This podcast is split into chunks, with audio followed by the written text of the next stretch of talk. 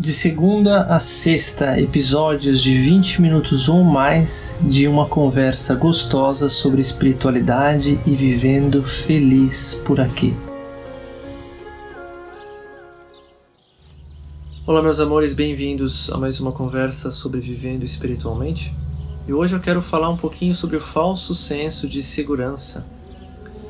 Muitos de nós tivemos o hábito ao longo de nossas vidas de criar uma sensação de segurança, tentar tampar um desejo, um vazio, alguma coisa que simplesmente não é eficiente ou não funciona. E quanto mais a gente tenta tampar aquele vazio, aquela deficiência dessa forma, mais intenso se torna o sentimento de vazio. Certos comportamentos que nós temos, o que a gente adquire ao longo da vida para tentar satisfazer um desejo, só aumenta a intensidade que aquele desejo tem porque mais reforça o sentimento de vazio. É como, por exemplo, alguém que usa drogas ou bebe álcool e fica tem um, um porre e depois se sente extremamente abatido, depressivo, triste. Ou seja, a pessoa ela tenta ter aquele comportamento para ter um alívio, o alívio temporário ele acaba e depois o vazio é ainda maior. E muito do que hoje a gente vê na sociedade é fruto do brincar com esses gatilhos de dopamina, esses reflexos de desejo, de satisfação que as pessoas carregam dentro de si. Em especial, por exemplo, eu vejo isso no que diz respeito à convivência, às amizades. Eu tive o prazer de passar bem por um período de transição entre a tecnologia e a não tecnologia. E eu, na minha adolescência, tanto tinha amizades que eram virtuais, quanto tinha amizades que eram presenciais. E a qualidade dessas amizades era muito maior do que hoje, por exemplo, as amizades circunstanciais que o universo virtual nos trouxe. Tem estudos que mostram que hoje as pessoas têm menos amigos do que tinham antigamente, que elas consideram íntimos. E isso são estatísticas que mostram algo que é meio óbvio quando a gente presta atenção de que os gatilhos de aprovação que a mídia social trouxe do curtir, do partilhar, essa falsa sensação de aprovação, que é um gatilho de dopamina rápido, ele está atendendo uma necessidade de conexão, só que as pessoas se sentem cada vez mais vazias e insatisfeitas nas conexões reais, é um exemplo muito bom de como tentar atender um desejo de uma forma é, ineficiente, de uma forma tentar tampar um vazio, acaba aumentando aquele vazio. Muito comum, pessoas que eu auxilio que têm dificuldade em relacionamento, depois de um longo processo de autocura, de descoberta, normalmente a pessoa vai perceber que tem dificuldade com relacionamentos porque se protege demais Normalmente, tem exceções, claro. A pessoa percebe que acaba se fechando no relacionamento, se protegendo com medo de que alguma coisa ruim vai acontecer. E essas pessoas normalmente têm uma grande fome, uma grande necessidade de se conectar com outras pessoas. Elas sentem um grande vazio no que diz respeito à conexão, à parceria, à partilha. E é o medo de não ter isso faz com que a pessoa se antecipe, rompendo isso, nunca permitindo que as conexões aconteçam de uma forma plena, de uma forma saudável, atendendo a sua necessidade. O que acontece? O vazio aumenta, porque cada vez com mais frequência a pessoa tem medo, cada vez mais ela teme, cada vez mais tem atitudes destemperadas para impedir de se machucar com o rompimento, se antecipa, rompe, aumenta o vazio de conexão tem mais dificuldade e assim vai perpetuando um ciclo que vai se reforçando, se reforçando, se reforçando. O maior especialista do mundo em dinheiro é um japonês milionário que pesquisou muitos outros milionários ao redor do mundo para descobrir que a grande maioria esmagadora dos milionários não se sentia milionário. E não importa o quanto dinheiro eles tivessem, eles estavam sempre se sentindo vazios, sempre buscando mais para tentar tampar esse vazio. Um exemplo que ele deu, que é um exemplo real, é de que muitas vezes o milionário dizia: Ah, porque eu não tenho o jatinho que eu gostaria de ter. Ah, porque eu não tenho a mansão que eu gostaria de ter. Então eu não sou milionário ainda, eu não tenho o suficiente. Então as pessoas estão sempre correndo e buscando, tentando tampar um vazio. Porque aquele gatilho temporário de tentar alcançar uma satisfação daquele vazio de valor, daquele vazio de apreciação, tentando tampar isso com alguma coisa externa, e nunca funciona. A pessoa fica sempre em estado de falência, esfomeada. Porque o que está acontecendo? Qual a mecânica que está se apresentando quando a gente tem essa fome, esse desejo, essa necessidade muito intensa que não passa? O que está acontecendo dentro dessa pessoa? É que existe uma ferida, existe um vazio existencial. Uma parte da essência está totalmente bloqueada. E o ego, a personalidade, está tentando usar um mecanismo, uma estratégia para tentar tampar aquele vazio. Um exemplo bem simples de entender isso é como uma criança que se sentia triste e vinha um vovô, uma vovó e dava, por exemplo, um sorvete. Ou uma mãe, um pai, ou quer que seja. Mas alguém deu óbvio de dar sorvete para essa criança que ela está triste. Então a criança desenvolve uma correlação interna de que tentar tampar a tristeza com comida e sorvete, por exemplo. Essa pessoa pode se tornar uma mulher de 150 quilos, porque sempre que ela tem uma tristeza, ela vai lá e come sorvete. E isso não passa, porque ela se sente cada vez mais triste, por exemplo, consigo mesma por ter 150 quilos. Então ela está sempre vulnerável e triste. E acaba sempre comendo mais. Ou seja, cria-se falsas associações. É o que a psicologia positiva chama de deceiving brain message, ou a mensagem enganadora do cérebro. Cria-se uma falsa correlação dentro da pessoa, ou uma relação distorcida.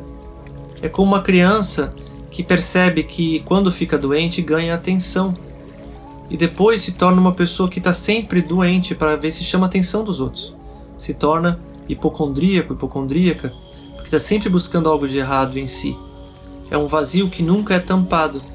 A pessoa tem uma vida menos plena por causa disso. Isso se torna uma obsessão. Uma pessoa que tenta buscar segurança porque tem medo existencial na vida, por exemplo, ela nunca vai se sentir segura o suficiente, ou vai ser muito difícil para essa pessoa se sentir segura.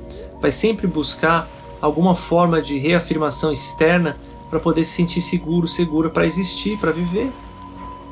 O vazio existencial pode impedir alguém de se aventurar, de abraçar oportunidades, porque está sempre com medo da morte, acha que vai parar de existir.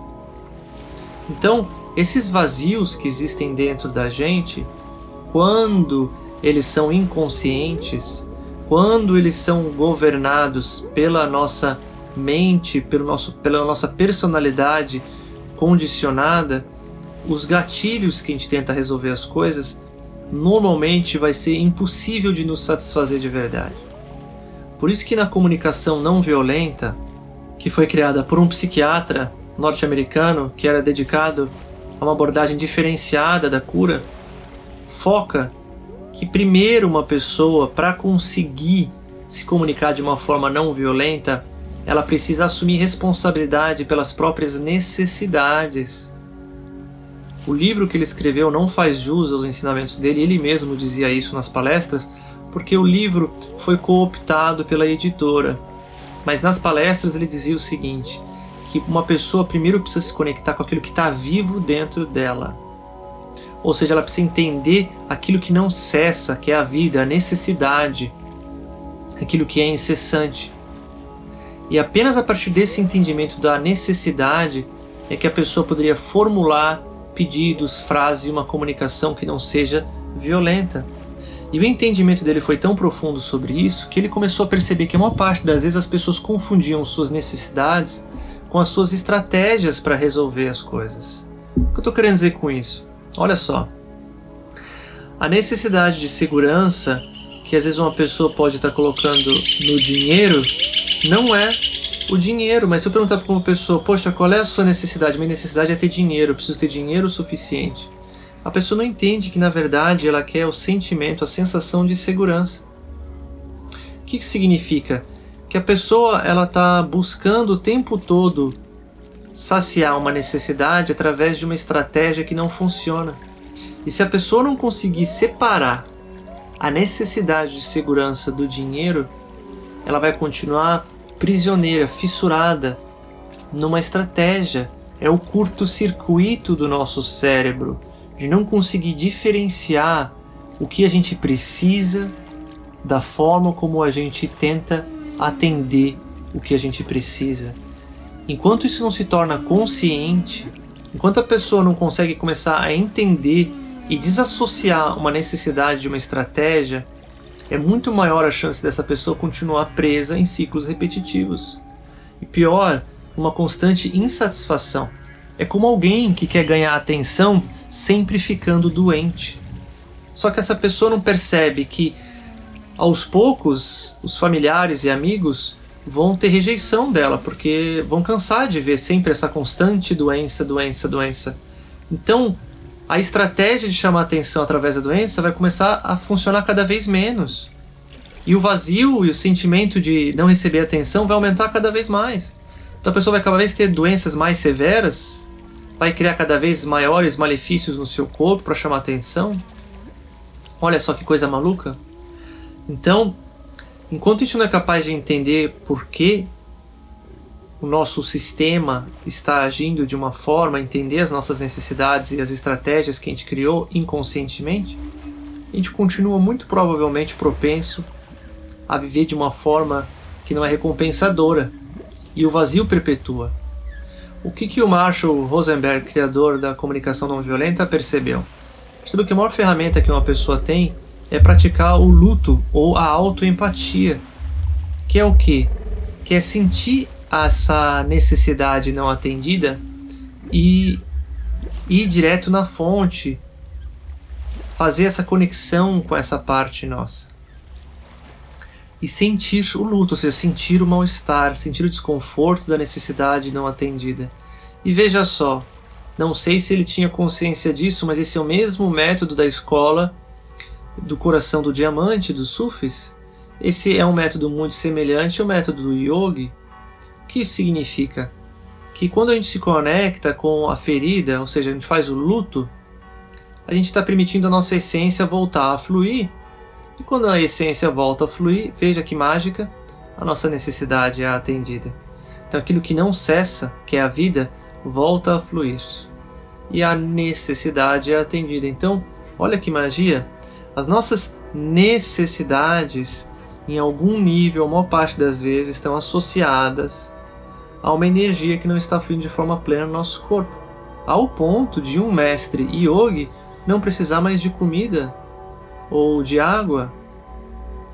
Olha só que coisa incrível que a pessoa pode chegar a um ponto de estar tão conectada à sua energia vital, à sua essência, que aquilo que até parece que é indispensável à vida, de repente para de ser indispensável.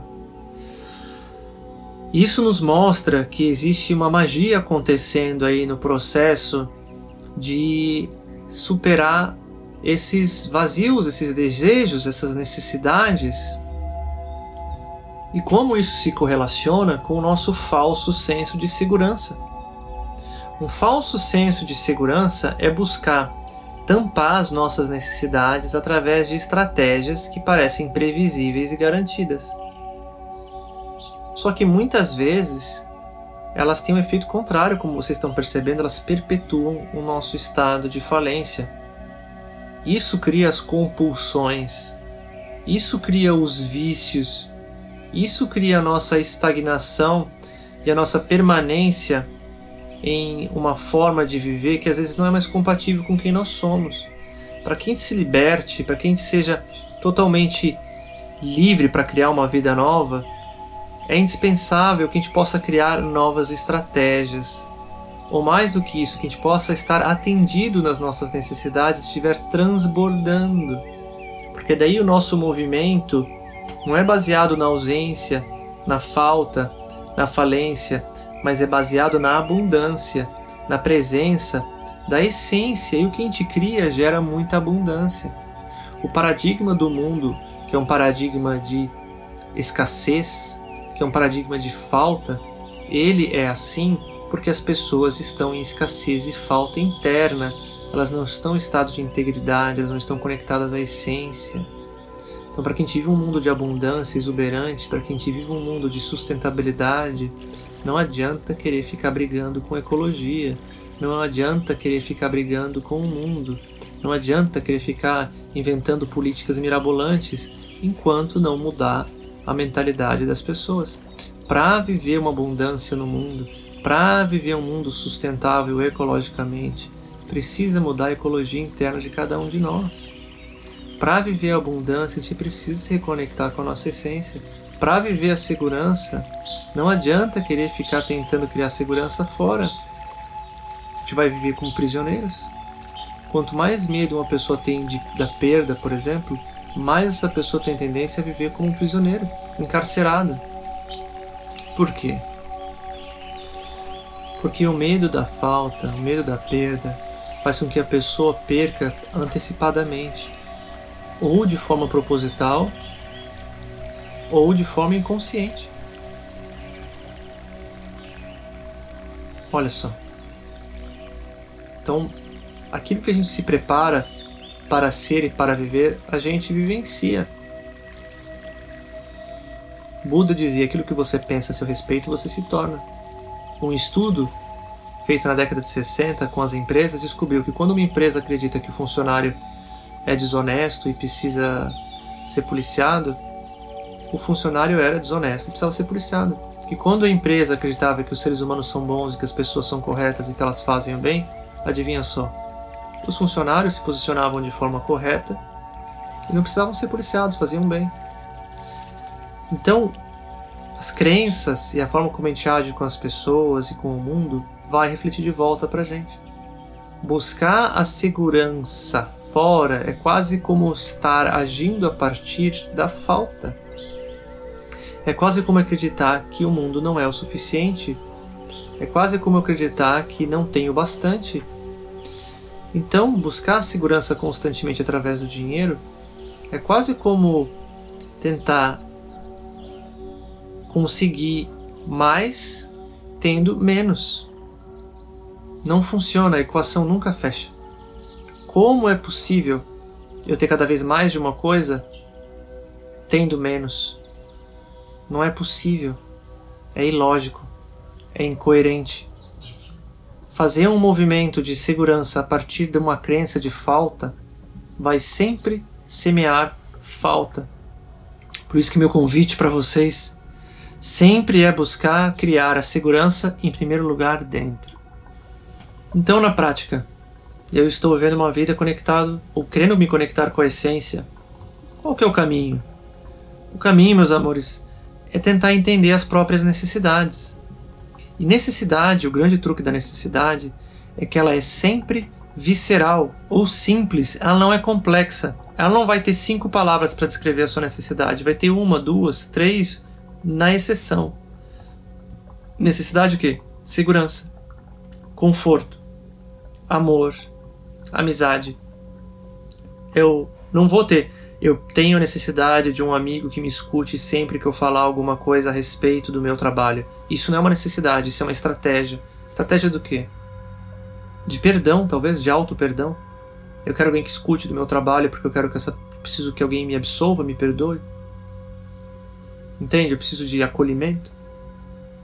Então, a maior parte das vezes a gente está confundindo as nossas necessidades com estratégias e se mantém prisioneiro a ciclos e a pessoas, a situações, trabalho, escolhas de vida que às vezes não têm mais nenhum sentido para nossa alma, para nossa essência. A gente fica prisioneiro dos nossos medos e inseguranças.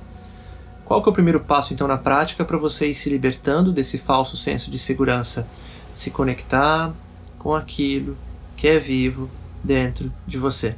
Então começa a tentar entender quais são as suas necessidades o que você, o que você baseia a sua vida? Que escolhas você está fazendo? Aí se pergunta, por quê? Qual a necessidade por detrás? Vai destrinchando até você conseguir se conectar com uma ou duas palavras apenas, quiçá três. Vai desdobrando isso. Poxa, qual é a principal coisa que motiva a minha vida? Ah, o trabalho. Ah, eu tenho necessidade de trabalho? Não, trabalho não é uma necessidade. O que está de trás para o trabalho? Ah, eu trabalho porque eu quero ter dinheiro, porque eu quero ter uma família, ah, porque eu quero é, poder ter fama, quero poder ter sucesso. Aí vai desdobrando isso, poxa, mas na verdade, o que realmente representa essa, essa fama, esse sucesso? Necessidade de fama, necessidade de sucesso? Não, isso não é uma necessidade. O que é uma necessidade? É um aspecto mais basal. Se eu sou bem sucedido, se eu tenho fama, o que isso alimenta em mim? Ah, eu me sinto importante. Poxa, assim, me sinto importante, ok. Quando eu me sinto importante, o que que. Poxa, eu. Parece que as pessoas se importam comigo. Nossa, as pessoas se importam com você. É, eu me sinto amado. Nossa, minha necessidade, necessidade de ser amado, necessidade de atenção. Poxa vida, então por trás do meu sucesso, eu quero ser amado e ganhar atenção. Puxa vida. Olha só, quando a pessoa percebe isso, ela de repente pode perceber que a forma mais é, infeliz ou produtiva de conseguir amor e atenção é sucesso no trabalho. Que tem formas muito mais interessantes de ganhar amor e atenção, às vezes se dedicar a um relacionamento ou viver em comunidade, enfim. Existem muitas formas da pessoa ir desvendando isto, mas a primeira é o autoquestionamento, é o autoentendimento e ter clareza sobre isso. E aí tentar atender essa necessidade de outras formas. Que acontece, gente? Um dos grandes segredos sobre esse falso senso de segurança, a relação com as necessidades, com a falta, com a abundância, é que tem muita gente que tem medo de ter a sua necessidade realmente atendida. Olha só que coisa louca. Tem pessoa que tem medo de realmente se resolver. Porque existe lá um medo mais profundo subconsciente de perder aquilo. De que hora que conseguir vai perder. A pessoa fica sempre se boicotando em algum nível. E aquela ou aquela necessidade é atendida de uma forma que nunca funciona para se manter sempre naquele estado de insegurança que não é atendida, porque se for atendida de verdade eu tenho mais medo ainda, porque agora eu vou perder. Olha que coisa maluca. Mas é isso que as pessoas descobrem muitas vezes quando elas fazem os mergulhos sobre o falso senso de segurança. De que há algum nível de até um boicote profundo sobre isso. Tem pessoas que descobrem que elas se mantêm sempre não atendidas porque elas querem se manter famintas para ter um motivo para correr atrás das coisas. Porque a gente tem necessidades conflitantes, não é verdade? Então, às vezes, para atender uma necessidade, a pessoa ela não se atende em outra, mas sempre criando a ilusão para correr atrás. Porque a gente vive num mundo, lembra, onde a gente foi obrigado a se movimentar através de uma chantagem. A gente foi obrigado a se mover no mundo através de coação. Gente foi coagido papai e mamãe, quando obrigou a criancinha para a escola, quando criou a ideia de que ela precisa todo dia para a escola, de que ela precisa fazer aquilo, precisa fazer aquele outro, foi através do que? Da coação, da ameaça, do medo, da chantagem, vou te tirar isso. Ou eu vou te dar isso se você fizer isso. Então existe todo um processo manipulativo que esse ser humano foi é, educado a se movimentar no mundo dessa forma. Então a pessoa ela nunca se dá o que ela realmente quer para se obrigar a continuar querendo, porque esse querer movimenta. Esse desejo que não cessa movimenta, obriga a pessoa a se colocar em movimento, a fazer coisas que ela faria naturalmente se ela tivesse conectado com a essência. Então é uma bengala, é uma bengala para se movimentar. E o custo dessa bengala é nunca atender nunca satisfazer um desejo, uma vontade de forma verdadeira.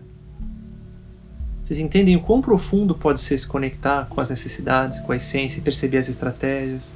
O quanto uma pessoa pode descobrir a respeito de si mesmo e entender que às vezes uma vida inteira tentando criar um falso senso de segurança nada mais era do que essa brincadeira de uma necessidade, uma criança ferida. E resolver essa equação é muito, muito importante. É muito indispensável que uma pessoa entenda isso. Por quê? Porque isso está na superfície do caminho espiritual ainda. Enquanto isso não começa a acontecer, a pessoa ainda fica muito presa ao mundo material ela fica muito presa ao mundo externo, isso que eu quero dizer, ela fica presa no espelho. Aí tá bom, eu vou seguir espiritualidade, mas deixa eu trabalhar, deixa eu fazer isso aqui, tá bom? Ah, deixa só eu fazer isso aqui. Ah, não, mas tudo bem, mas eu só vou fazer isso aqui primeiro, tá bom? Ou seja, a pessoa não está totalmente comprometida ainda com o entendimento de quem ela é, dos espelhamentos na vida. a pessoa ainda vive de forma iludida. Viver espiritualmente não requer é abandonar o mundo ou sair do mundo, mas requer viver a partir da essência, ou a partir do entendimento da essência, da consciência. Então a pessoa pode estar imerso numa realidade mundana sem ser governado pelo mundo, ela sendo governado pelo entendimento de si mesmo. Uma pessoa que não consegue fazer a transição, ela pode falar sobre espiritualidade, ela pode fazer movimentos espirituais, mas ela é governada ainda pelo medo e pelas fixações. Sabe, assim, ó, eu aplico o conhecimento espiritual até aqui, mas aqui você sabe, né? Aqui não dá, isso tem que ser realista, né? Aqui não, aqui a gente tem que ser, né? A gente ainda vive no mundo. A pessoa ela vai ter essas crenças, essas frasezinhas para se justificar, manter num estado de ilusão, porque ela não quer enfrentar o desconforto, o medo, a insegurança, está contida nessas necessidades e nessas compulsões. Então, a pessoa que está compulsiva na busca pela segurança através do dinheiro, ela vai se sentir muito desconfortável de largar essa compulsão, porque vai ter o medo, o pavor de não existir, por exemplo, se for um vazio existencial. Se o dinheiro for tampar um vazio de valor, ela vai se sentir sem valor, insignificante, irrelevante, vai dar pavor, vai dar medo nessa pessoa. Então, quando a pessoa é confrontada com largar uma estratégia que ficou como um tilt no cérebro, uma fixação, que todos nós temos algum nível isso, todos os seres humanos que eu conheci, que eu ajudei, têm isso em algum nível, importante entender isso. A pessoa vai ter essa fixação e ela não vai conseguir largar, porque não consegue enfrentar o medo e o desconforto de atender de uma outra forma. Não consegue nem conceber essa possibilidade. Por isso que o entendimento de necessidade é tão importante. Por isso que desconstruir as nossas estratégias é tão importante. Por isso que garantir para nossa criança, para o nosso feminino, para o nosso eu interior, que a nossa necessidade vai ser atendida de qualquer forma, mesmo que a gente mude a nossa estratégia, é muito importante. Porque isso vai acalmando os nossos sistemas de defesa, de resistência, para ir acessando o que precisa no tempo certo, na hora certa, para ir se transformando e soltando. Porque qual é a grande beleza nisso tudo, gente? É que resolver essa equação nos traz uma vida mais plena, a gente vai atender a nossa necessidade muito melhor, às vezes direto na fonte. Então a sensação de desespero, de medo, que às vezes a pessoa sentiu a vida inteira sem nem perceber que estava lá, aquela emoção, aquele sentimento contínuo e incessante, pode ser atendido assim, ó, num estalo de dedos, no estalar dos dedos a pessoa se, a, se atende. O luto, a autoempatia, resolve imediatamente. A pessoa fala: Meu Deus, o céu sumiu essa sensação. Mas é óbvio que por detrás de tudo isso tem outros aspectos, como o senso de familiaridade. A pessoa, quando ela se sentir de um jeito novo, tem uma parte do nosso sistema que vai resistir àquilo. Porque, nossa, eu nunca me senti bem assim tão bem. Algo de ruim vai acontecer. Nossa, eu nunca me senti tão bem assim, eu não sei quem eu sou. É, é estranho ser essa pessoa. Deixa eu voltar a ter medo, deixa eu voltar a ficar estressado, estressada, porque daí eu sei quem eu sou. Então a pessoa se identificar ainda com aquele estado emocional, ela ainda vai ter outros desafios para enfrentar. Mas o primeiro passo é entender que a falsa sensação de segurança jamais vai te atender. Lady Gaga tem um, um, uma conversa, uma apresentação que ela fez no Google, onde ela abre o jogo sobre a vida dela, onde ela diz, ela diz que a, ela buscou a fama no momento que ela odiava a si mesma, ela não aguentava mais ser ela mesma, então ela criou uma nova personagem, que é a tal da Lady Gaga. Em um ano ela ficou famosa, ela não era ninguém, em um ano ela ficou super famosa. E depois disso, que ela, ela inventou essa nova forma de ser, ela continuava miserável e infeliz. Porque ela mudou tudo fora, mudou certas atitudes dentro da missão, ela não teria conseguido alcançar a fama com certeza, vibratoriamente não seria possível. Mas ela ainda estava depressiva, ela estava mal. E ela buscava psiquiatra e médico e dava um monte de remédio antidepressivo e ela continuava naquele ciclo de shows frenéticos e tudo mais. Ela percebeu que não estava funcionando para ela. Então ela largou tudo de novo por um tempo e foi em busca da medicina védica, do yoga, da meditação. Onde ela largou, jogou fora todos os medicamentos e começou a entrar em contato com o quê? Com a essência dela.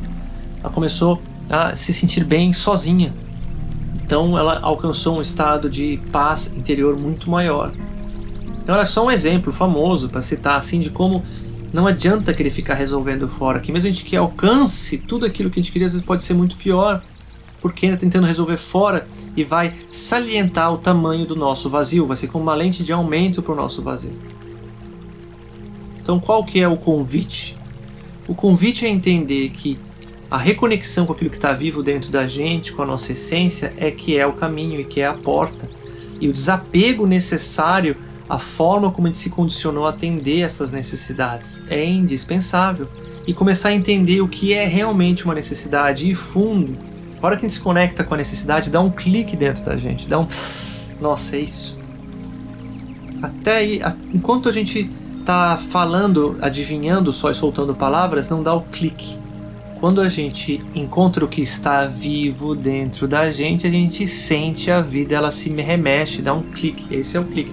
Nossa, essa é a minha necessidade que está por detrás desse comportamento, dessa estratégia, por isso eu quero esse trabalho, por isso eu quero esse cargo, por isso eu quero essa pessoa, por isso que tem que ser essa pessoa, por isso que tem que ser esse país. A pessoa vai descobrindo todas as suas projeções o que ela está buscando em cada circunstância, em cada situação. Lembrando que a pessoa que é livre pessoa que está iluminada, que está consciente, ela não é governada por circunstâncias externas. Porque justamente a questão de estar iluminada, estar consciente, é a capacidade de se auto-atender. Então, circunstâncias externas continuam sendo divertidas? Sim. A gente continua tendo é, ímpetos, vontades e desejos? Sim. Mas a gente não é governado por essas coisas. A gente vai a partir de um espaço de preenchimento. Então, extravasar, é um expandir, é um crescer o nível de satisfação de forma ainda mais expansiva, mas não existe uma, um apego, uma necessidade. Enquanto a gente está sonhando, mas tem aquele ah, eu preciso disso, eu preciso disso, ainda está iludido. Ainda tem a vibração da falta muito forte contida. Quando a gente está expansivo é nossa, que delícia se fosse assim, mas também se não for, tá tudo bem. Eu já estou maravilhoso assim, minha vida já é incrível assim. É tão bom ser quem eu sou. Esse é o nível de plenitude e de segurança real que vem da essência, então a gente se garante de dentro para fora. E aí a gente volta para aquela frasezinha que é crer para ver, ao invés de ver para crer. Senão a gente continua prisioneiro das nossas falências, das nossas faltas. Então, esse é meu convite. Lembrar de buscar sempre aquilo que está vivo dentro de você, entender o que é necessidade, compreender essa magia da necessidade, parar de confundir as suas estratégias que não funcionam, que são ineficazes e começar a criar novas formas de se atender. Em primeiro lugar, com a autoempatia, ou seja, indo direto na sua fonte, direto em você para se curar. Esse é meu convite e meu desejo para você que você encontre as verdades mais profundas do seu ser, a sua essência e a plenitude que isso traz e se conduza de forma magistral, suave, leve, amorosa pela vida. Que assim seja e assim é.